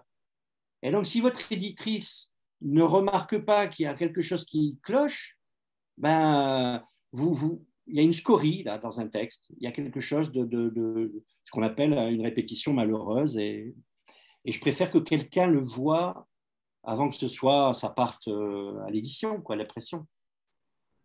Alors Jeanne, c'est à vous maintenant. la parole est à la défense. Ah oui, oui, mais comme euh, en fait, il n'y a, pas vraiment d'attaque, donc euh, on va. Voilà. Non, mais c'est tout à fait ce que dit Pascal, c'est exactement, ça reflète, je crois, assez fidèlement la, réalité. En fait, ce travail dont il parle, qui devient un travail euh, commun, où l'auteur n'est plus effectivement seul avec son texte et éventuellement avec ses doutes aussi, il a besoin d'avoir cet échange, puisqu'en fait, on est, on est son éditeur, nous sommes son premier lecteur. Et ça, je crois que c'est quelque chose d'important. Je pense que pour l'auteur, c'est un moment qui est probablement assez angoissant aussi, parce qu'il se dit, bon, est-ce que finalement, moi, ce texte, euh, j'ai vécu avec pendant des mois, voire des années. Est-ce que l'éditeur va l'aimer? Est-ce que l'éditeur va l'aimer autant que moi? Donc moi, j'ai toujours euh, ça à l'esprit, en fait, quand je reçois un manuscrit. Je me dis, bon, euh, voilà, l'auteur attend quelque chose. Donc, il faut qu'on lui fasse ce retour qui va correspondre euh, à ses, à ses, attentes aussi. Ça, je crois que c'est vraiment quelque chose d'important. Et puis après, c'est ce qu'a dit Pascal, c'est-à-dire le texte, euh, c'est un roman. Ça va c'est quelque chose qui va trouver des lecteurs. Donc, il va falloir aussi que nous, on l'accompagne, qu'on le porte aussi. Le travail proprement dit de dire voilà de peaufinage, révision, j'aime pas trop ce terme en fait parce que ça fait un petit peu euh, révision de copie, euh, je le trouve trop sec et trop oui, trop violent. En tout cas, il s'applique pas très bien à Pascal. Euh, c'est plus un travail de je dirais, d'échange, de peaufinage de quelque chose qui est déjà, comme il l'a dit, dans un état très propre. Euh, Pascal ne nous rend jamais des premiers jets. Euh, il y a des auteurs, c'est comme ça, ils ont besoin, d'autres auteurs, ils ont besoin de livrer un premier jet, ça y est, c'est sorti, puis après, il y, a des, étapes, il y a des versions. Pascal, ça reste très très propre, on n'a pas le, premier jet. Moi, je parlerai beaucoup avec lui de, je lui dis souvent ça, de, de vissage et de dévissage de boulon. Des fois, je dis, ah, là, voilà, serrer un peu ici, ou là, il faut au contraire un peu dévisser là, mais je trouve que c'est un travail de, de finesse, c'est un travail qu'on fait comme euh, avec une, avec une dentelle. Il y a rarement eu, depuis le temps je ne pense pas que tu me contredises, Pascal, de, de changements majeurs où il faut absolument réviser la, structure ou changer complètement le rôle d'un personnage. Euh, ah non, ah non. Comme je te le dis souvent, je dis, tu sais, c'est une petite phrase ici ou un petit quelque mm. chose là. Je me souviens très bien du, du de l'horizon qui nous manque, en fait. Où, bon, j'avais beaucoup aimé le, le, roman, évidemment.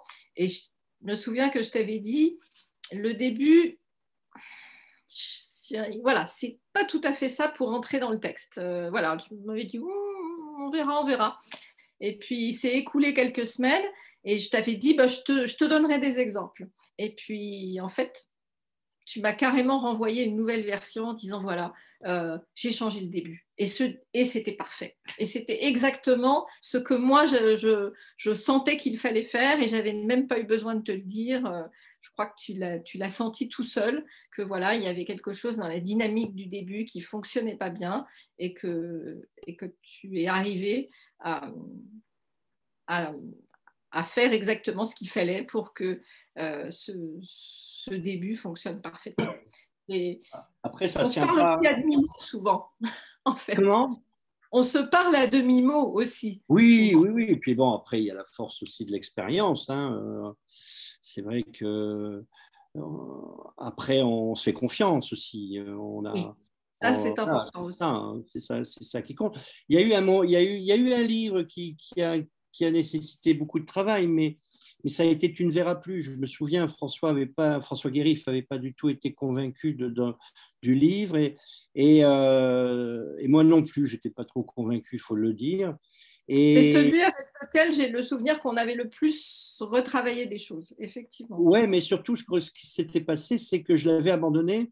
Je l'ai laissé, au lieu de, de le retravailler, euh, euh, j'en ai, écrit un autre, Cruelle Nature, euh, qui là a été reçu euh, comme, comme d'habitude. Et puis après, quand ah j'ai eu... Particulièrement bien, c'est vraiment... Et quand j'ai eu... Voilà, et quand j'ai eu terminé Cruelle Nature, j'ai entièrement repris euh, Tu ne verras plus. Voilà, qui effectivement manquait, manquait de beaucoup de jus et, et de, et de conviction. C'était aussi le troisième de la trilogie de Félix et, et, peut-être que je ne savais pas terminer cette trilogie, et peut-être que euh, voilà, chaque livre a son temps de vie, ça, ça, ça, voilà, la genèse est toujours. Euh, mais un mauvais éditeur, parce que le livre n'était pas mauvais, hein, euh, j'étais dans mon écriture et tout, mais un mauvais éditeur l'aurait publié comme ça, je l'aurais regretté. Oui, des fois, il faut savoir attendre. Parce que il faut. Choses se produisent. Voilà, il faut être fier des livres. C'est important d'avoir ce temps long et cette patience qu'on n'a plus forcément dans l'édition contemporaine où mm. voilà, un auteur est censé produire son livre annuel et, ça devient rapidement quelque chose de très très formaté, de très attendu et, le livre se transforme en un produit et nous, c'est tout ce qu'on ne veut pas, évidemment. Il faut, il faut pouvoir. Euh, euh, moi, je pense que c'est très important de donner à l'auteur la confiance sur le fait que les choses vont se faire, mais de lui donner aussi ce temps pour que ça se, produise. L'auteur n'est pas une mécanique et la production d'un livre, évidemment, n'est pas, euh, ça n'est pas un objet industriel. Et ça, il faut vraiment le dire et le redire. Je pense que ça, c'est très important. Complètement. Puis après, plus tard, ça reste quand même. Hein même si les livres euh, très vite disparaissent de la circulation, n'empêche que quand vous retournez sur votre parcours, il faut que vous en soyez. Quoi. Il ne faut pas qu'il y ait un livre qui, fasse désordre. Voilà. Après, c'est le lecteur qui fait la, différence, parce que on est toujours ému ensuite par la réaction des lecteurs et le goût qu'ils ont de vos livres, pour des raisons très différentes d'ailleurs, souvent. ce qui est passionnant, c'est un autre débat peut-être. Et voilà, ce travail absolument intéressant. Et, mais bon, sur le travail d'écriture, on n'en parle jamais assez, mais c'est le travail fondamental. Moi, c'est là où je passe le plus de temps. Je peux être habité par. Euh, je suis habité longtemps par mes personnages. Je, suis sur la phrase. Je, cherche toujours la rythmique euh, qui corresponde à, l'état d'esprit de mon livre, à la, à la teneur, à au sujet, à mes personnages. Donc, je suis assez. Euh, ouais, assez bileux, assez anxieux, et, et, donc je, suis tout le temps dans la réécriture, tout le temps, jusqu'à trouver ma musique. quoi. C'est à chaque fois, euh, c'est à chaque fois ce vers quoi j'aspire. C'est quelque chose qui me ressemble le, le, le, plus fidèlement au moment où je suis là, humain vivant à ce temps-là. Et euh, moi, je, viens de Selby, hein, euh, alors j'ai aucune j'ai aucun rapport dans l'écriture, euh, rapport à la cadence avec Hubert Selby Junior, mais, mais j'ai un peu de lui dans, le parcours d'homme, c'est-à-dire que j'ai une grande part de, Je suis un peu un autodidacte en littérature. Hein. Je, je, viens d'un milieu où il y a eu peu de livres, j'ai plutôt eu une démarche scientifique, donc l'écriture, ça a été quelque chose que j'ai appris beaucoup par moi-même, en ayant eu beaucoup de choses, etc. Et un jour, Hubert Selby, dans une interview qu'il donnait à Bayon à Libération, c'était en 84, il a été pour moi éclairant dans mon travail d'écriture. C'est que il avait, il a eu, je vous passe le parcours, mais à 14 ans, on l'a dit, condamné parce qu'il avait la tuberculose, il avait été sur un bateau, il est, il est, il est, il est revenu complètement malade, plusieurs années à l'hôpital. Donc, pour s'occuper, pas de télévision, tout ça, à cette époque-là, les livres, les livres, il a tout, tout lu. Puis, après les livres, la machine à écrire, et il s'est mis à écrire. Et il a écrit ce qui est son chef-d'œuvre, Last Exit to Brooklyn, et, et notamment une nouvelle qui s'appelle Tralala, qui commence par euh, de phrases très courtes, et puis plus le destin effroyable de cette jeune femme euh, se, se, se, passe, plus les phrases s'allongent, pour ne faire qu'une grande phrase. Et, et, il a mis trois ans pour écrire une novella qui fait 20 pages peut-être. et, et, à Bayon, il dit à un moment donné, euh, je n'y arrivais pas parce que je ne savais pas faire. Mais j'ai compris une chose au bout d'un moment, euh, c'est que la courbure de la phrase doit épouser parfaitement la psychologie des personnages. Voilà. Et, pour moi, à partir de là, euh, je me suis dit, n'essaie pas de, faire littérature, euh, mais essaie surtout d'écrire une littérature qui soit fidèle à ce que tu es profondément. Voilà. Donc, ta rythmique doit te ressembler, le choix des mots doit te ressembler. voilà. Et si bien qu'aujourd'hui, d'une manière assez troublante, le colosse mis à part à cause de sa dimension historique. Mais si on, prend l'horizon qui nous manque et les paupières de loup, on va dire il y a le même étalonnage de couleurs, c'est-à-dire il y a la même écriture en fait. Même si euh, au fil des années, mon écriture s'est enrichie par les sujets, par, par le vocabulaire que ça m'a apporté, par, par aussi des facéties d'auteur. Par exemple, aujourd'hui, je, je traque le participe présent, il n'y en a presque plus dans mes livres. Euh, je fais ça depuis cinq ans. Avant, il y en avait un peu plus. Il y a des choses comme ça qui ont changé. Mais sur la musique des phrases, c'est à peu près toujours euh, c'est la même musique. Quoi. Je ne pourrais pas faire autrement. Par contre, ça exige énormément de, travail parce que pour arriver à ça, euh, c'est très précis. Et puis, il faut parler à haute voix, c'est-à-dire que toutes les phrases se disent je ne peux pas écrire, finir d'écrire une phrase et la valider dans mon esprit si elle n'est pas acceptable à, la voix, par ma voix. Euh, et donc, euh, donc, tout ça, c'est important. C'est pour ça qu'on revient au fait que euh, quand je donne un texte, j'en suis quand même assez sûr. C'est-à-dire qu'il y a eu tellement de travail que, voilà, mais mais les beaux travaux, les, belles choses ont aussi des défauts. Donc, euh, euh, c'est là où on peut faire encore un peu mieux. Quoi. On vous supplie de ne pas faire autrement, en tout cas. Hein. Ne changez rien. Euh, on a pour habitude de faire une petite photo de groupe avant de nous quitter. Et après, je passerai la parole à, à Stéphanie pour une dernière question. Alors, 3, 2, 1. Je ne peux pas délicacer le livre. Ah, c'est dommage. En effet, vous n'êtes pas hacké du polar cette année, du coup? Et non, non, non, non, non, non, non, ça fait quelques années que je ne suis pas invité à Quai du Polar. C'est bien dommage. On Merci va, pour la photo. on va faire cette revendication. Euh, Stéphanie, c'est à toi. Oui, bonsoir Pascal, euh, Jeanne et tout le monde. Euh, je ne sais pas si vous avez déjà évoqué la question, parce que je suis arrivée euh, un peu en retard, mais euh, ce qui m'intéressait, je n'ai pas encore lu votre euh, roman, mais j'aime bien l'époque, donc si j'ai bien compris, c'est milieu du 19e siècle.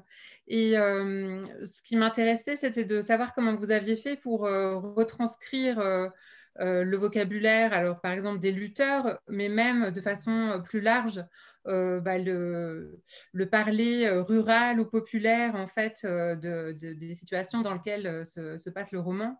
Est-ce que même vous avez essayé de chercher des expressions régionales puisque ça se passe à Toulouse et que c'est très ancré dans une géographie? Donc, comment vous avez essayé de restituer à travers le langage une certaine ambiance, une certaine atmosphère dans, dans les dialogues, mais aussi dans le récit? Alors, c'est une très très bonne question parce que justement, on en revient au choix des mots. Euh, je ne suis pas parti non plus euh, euh, au hasard dans une narration comme cela. Il m'a fallu relire beaucoup de la littérature du 19e. pour tout vous dire, j'ai relu tous les Rougon-Macquart. j'ai relu tout Maupassant, j'ai lu Victor Hugo, et, très vite j'ai senti le danger. Quoi.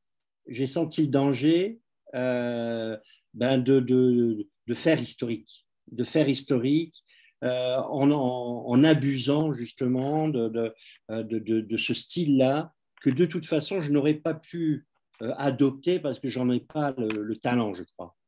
Euh, on ne peut pas écrire comme Zola, on ne peut pas écrire comme Maupassant aujourd'hui, c'est pas possible.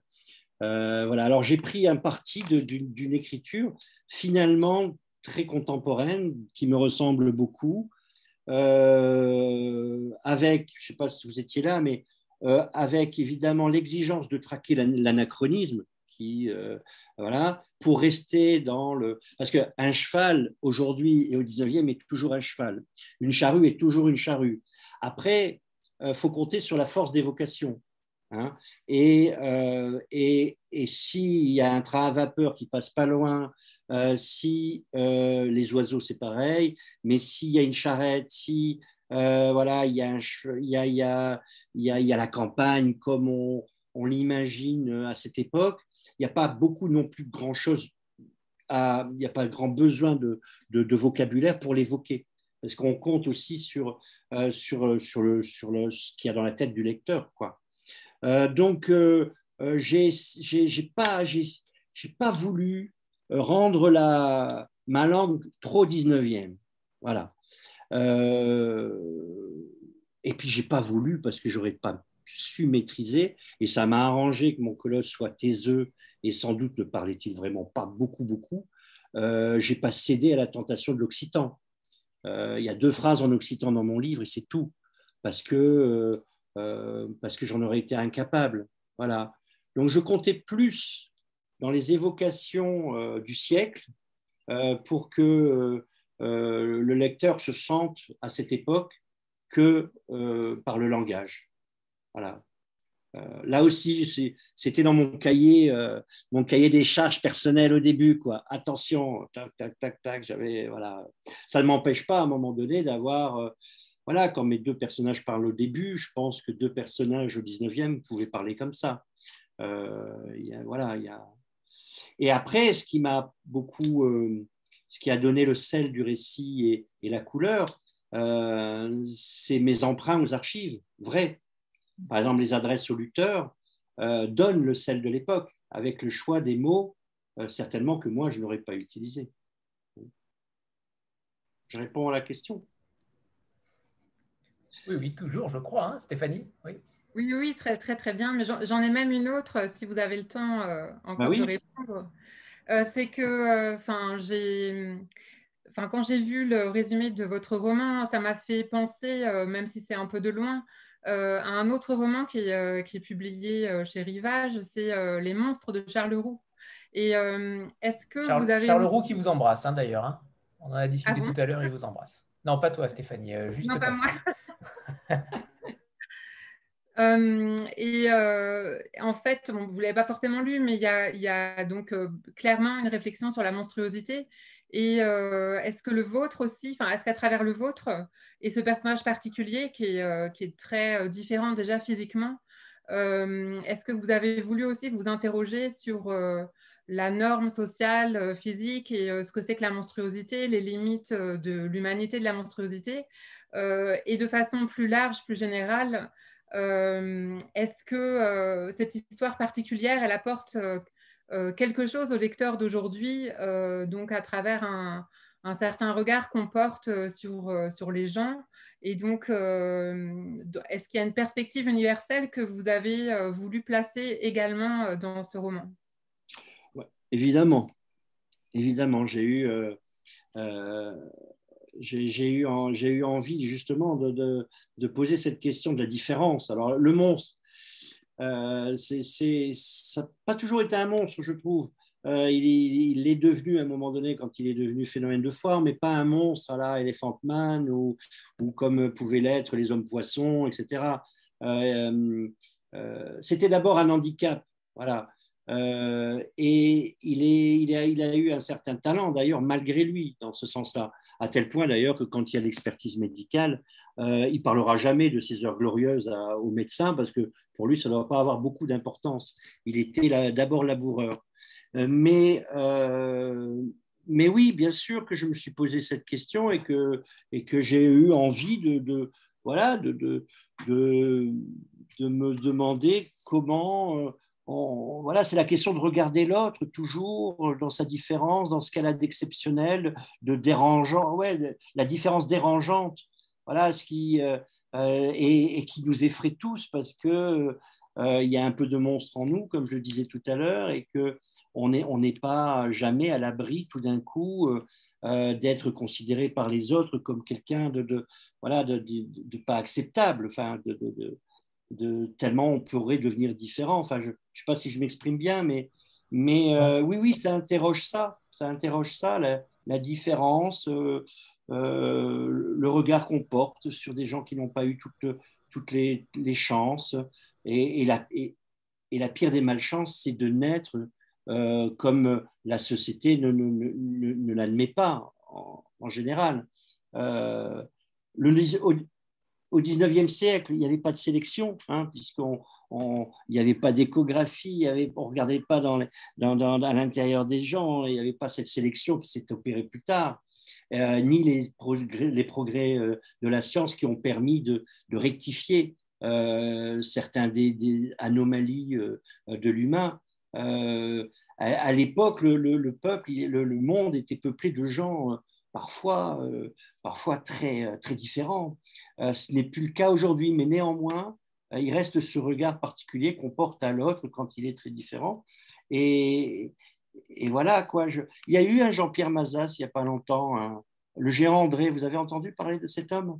Il avait les mêmes origines que mon géant, paysanne, et il a été victime de l'acromégalie. et il a eu un parcours euh, de lutteur moderne euh, qui s'est achevé par une mort prématurée dans les années 80. Euh, et, et, donc voilà, le, sujet est, d'actualité et, ô combien, ô combien.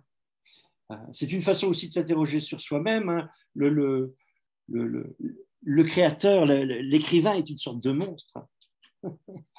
c'est vrai, hein, comment on regarde euh, la création, les gens qui créent, euh, euh, c'est étrange. Les gens différents comme ça, c'est aussi ça que j'ai voulu un petit peu exprimer à travers mon, Jean-Pierre. Mais, mais c'était vraiment malgré lui. malgré lui. Et il n'a pas voulu faire carrière d'ailleurs. Il voulait pas, il voulait pas qu'on dise que c'était autre chose qu'un laboureur. Quoi. Sur ses affiches, c'était marqué le laboureur. Peut-être un, dernier mot sur, euh, sur l'illustration de la couverture, en tout cas le bandeau, sur ce rhinocéros en équilibre. Alors j'ai du mal à distinguer si c'est en équilibre sur, une, sur, sur le monde, tout simplement, ou si c'est sur un bestiaire. Euh, je, ne sais pas, mais en tout cas, euh, elle est plutôt forte, cette, cette couverture. Et, elle nous montre aussi que vous n'avez pas cédé à la tentation de mettre une photo de Jean-Pierre Mazas. ça aurait pu, vu le pouvoir que ces photos de lui ont sur nous et sur, sur, sur tout le monde. pourquoi ce choix-là? Peut-être que l'éditrice Émilie aurait pu répondre, mais je ne sais pas si vous avez eu un, un avis sur ça, Pascal. J'imagine que oui. Oui, euh, ben, il, y avait, plusieurs projets. Euh, il y en avait un qui était agréable, mais euh, il, était, il donnait trop d'indications quant à la teneur du livre. C'était un, rideau rouge avec l'ombre d'un géant, justement. ça illustrait un peu trop, je trouve. On n'a jamais eu la tentation de, mettre le portrait de, Jean-Pierre Mazas euh, en bandeau, euh, ça aurait été triste, euh, malvenu même, je trouve. Voilà. Et puis cette idée-là m'a été proposée et je l'ai trouvée formidable parce que justement c'était une idée. C'était pas l'illustration du livre, mais ça racontait quand même le livre, le spectacle, cette espèce de, force incroyable du rhinocéros donc euh, euh, qui, euh, voilà, qui, qui, écrase le monde, la collerette. La main tendue. La main voilà, oui. Et moi, j'ai cru à un moment donné que c'était un détail d'une toile de la Renaissance. Et, et à la vérité, c'est une artiste moderne qui fait ça, dont on va dire le nom, que j'ai oublié évidemment là, qui s'appelle Maggie Taylor. Et allez voir son site, il est assez fascinant. Euh, c'est une, une, artiste contemporaine qui a fait cette, ce rhinocéros. Voilà, ce qui comptait, c'était l'idée. L'idée, j'ai beaucoup aimé euh, la force. Euh, voilà, la, métaphore. La, métaphore. On est, on est dans la poétique. Voilà. Et puis, ça, ça, ça permettait plus franchement d'imposer de, ce livre comme un roman d'abord, je trouve. Voilà. Qu'il n'y ait pas de confusion. voilà.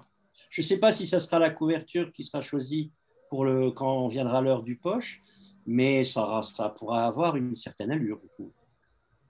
Je pense aussi. Euh, il est temps de vous remercier tous les deux. Euh, merci Jeanne et, Pascal. Euh, rencontre passionnante, mais je, le sentais, je le présumais. À la teneur du livre. C'est un sujet passionnant et, j'espère que vous allez aussi à un moment donné, à travers le noir, certes d'un côté, mais peut-être avec ce genre d'ouvrage-là en tant qu'enquêteur principal, j'espère que vous allez continuer là-dedans parce que vous avez véritablement un certain talent pour, pour nous faire attacher ou en tout cas nous attacher à ces personnages-là, un paysan du 19e siècle peut-être que personne n'aurait croisé euh, et pour le coup, vous avez réussi ce pari fou euh, euh, de nous le rendre véritablement extrêmement attachant, même si on va mettre des bémols si jamais le meurtre a été commis sur cet enfant. Mystère, mystère intégral, mais en tout cas, on aime Jean-Pierre Mazas comme vous nous l'avez décrit. Merci. Merci beaucoup. Merci à vous. Et merci, à, tout le monde. C'était très agréable. C'est bien de parler de ça. Avec plaisir. À bientôt, Pascal. À bientôt, Jeanne. À bientôt. À, jeudi. À jeudi. À jeudi. on discute. voilà. Allez, à bientôt. À bientôt. Au revoir tout le monde. Au revoir. Bonne soirée. Au revoir.